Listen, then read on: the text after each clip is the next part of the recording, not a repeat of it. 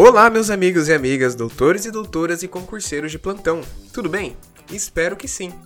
Nesse episódio, vamos iniciar o tema sobre direitos políticos, presentes no capítulo 4 da Constituição Federal, mais especificamente a partir do artigo 14. Mas antes, não esqueçam de nos seguir, comentar e compartilhar com seus amigos o nosso podcast e também nos acompanhe pelo Instagram, o arroba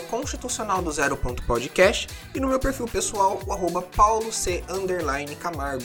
Vamos lá então?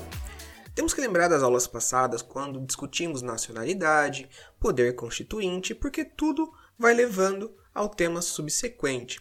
Quando lemos o artigo 14, já temos a seguinte informação: a soberania popular será exercida pelo sufrágio universal e pelo voto direto e secreto, com valor igual para todos e, nos termos da lei, mediante: inciso 1, plebiscito, inciso 2, referendo e inciso 3, por iniciativa popular. Conforme conceito dado pelo próprio site do TSE e pela leitura do artigo 2 da Lei nº 9709 de 98, Plebiscito e referendo são consultas ao povo para decidir sobre matéria de relevância para a nação em questões de natureza constitucional, legislativa ou administrativa. A diferença entre ambas é que no plebiscito há uma convocação prévia à criação do ato legislativo ou administrativo, enquanto referendo se trata de consulta posterior à criação, cabendo ao povo ratificar ou rejeitar a proposta.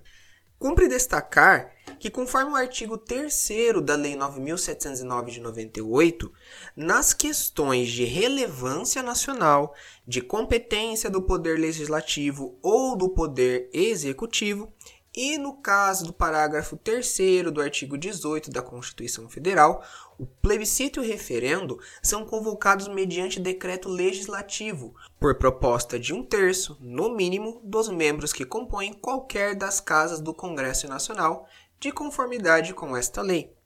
Há diversos outros detalhes que são muito importantes observar da referida lei, mas isso será assunto para outro momento. Ainda há a tal iniciativa popular do inciso 3, que, conforme o artigo 13 da Lei 9709 de 98, consiste na apresentação de projeto de lei à Câmara dos Deputados, subscrito por, no mínimo, 1% do eleitorado nacional, distribuído pelo menos por cinco estados, com não menos de 3 décimos por cento dos eleitores de cada um deles. De acordo com o parágrafo 1, o alistamento eleitoral e o voto são obrigatório para os maiores de 18 anos e facultativo para quem? Para os analfabetos, os maiores de 60 anos e os maiores de 16 e menores de 18 anos.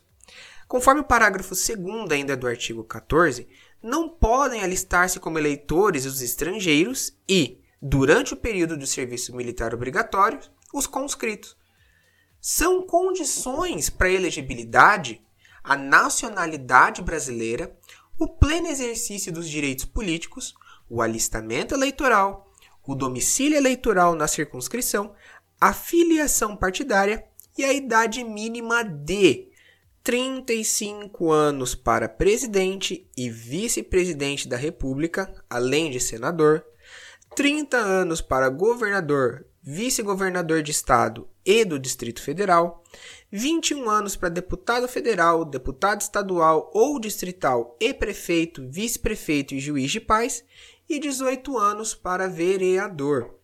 Então, vamos só revisar esses pontos quanto à idade mínima, porque creio que os outros requisitos a gente consegue gravar com mais facilidade, né? Então, para a gente dar uma revisada, as condições, no geral, para elegibilidade são a nacionalidade brasileira, pleno exercício dos direitos políticos, o alistamento eleitoral, o domicílio eleitoral na circunscrição, a filiação partidária e agora creio que o requisito que nós temos que dar uma estudada a mais, que é a idade mínima para determinados cargos. Vamos relembrar? 35 anos, anotem pessoal, para 35 anos, no caso de presidente, vice-presidente e senador. 30 anos para governador, vice-governador de estado e do Distrito Federal. 21 anos para deputado federal, deputado estadual ou distrital, prefeito, vice-prefeito e juiz de paz. E 18 anos para vereador. Pessoal, não esqueça que esse primeiro contato que estamos tendo com os direitos políticos é apenas uma introdução. Como eles são, na verdade, assim, pela própria Constituição, quando conversamos em direitos políticos, ele abrange, eles abrangem no caso, apenas os artigos 14, 15 e 16 da Constituição. Mas isso não quer dizer que eles não tenham suporte para uma discussão muito aprofundada. É que primeiro quis dar esse contato inicial sobre elegibilidade, temos que discutir questões ainda sobre ilegibilidade, então temos ainda um trilhar, um caminho para discutir toda a questão sobre direitos políticos, tá bom, pessoal? Esse foi apenas o primeiro contato a, a, as primeiras ideias, conseguimos analisar aqui as condições de elegibilidade, para quem que o voto é obrigatório, no caso o alistamento eleitoral né, é obrigatório. Estudamos a manifestação do poder, no caso, né, a soberania popular, através do plebiscito, referendo e iniciativa popular. Mas ainda temos muito que discutir pela frente, meu povo. Mas como tudo que é bom dura pouco, por hoje vamos encerrando por aqui também. Mas me diga, gostaram do episódio de hoje? Sigam o nosso podcast em todas as plataformas disponíveis e venham nos dar sua opinião quanto ao tema, ou então sugestões para os próximos episódios no Instagram, arroba constitucional do zero.podcast e no meu perfil pessoal, o arroba paulo c camargo. Lembre-se que pelo Instagram eu sempre deixo dicas complementares de cada episódio. Acaba aqui um complementa o outro tá bom? Então é isso, meu povo, um forte abraço e até a próxima!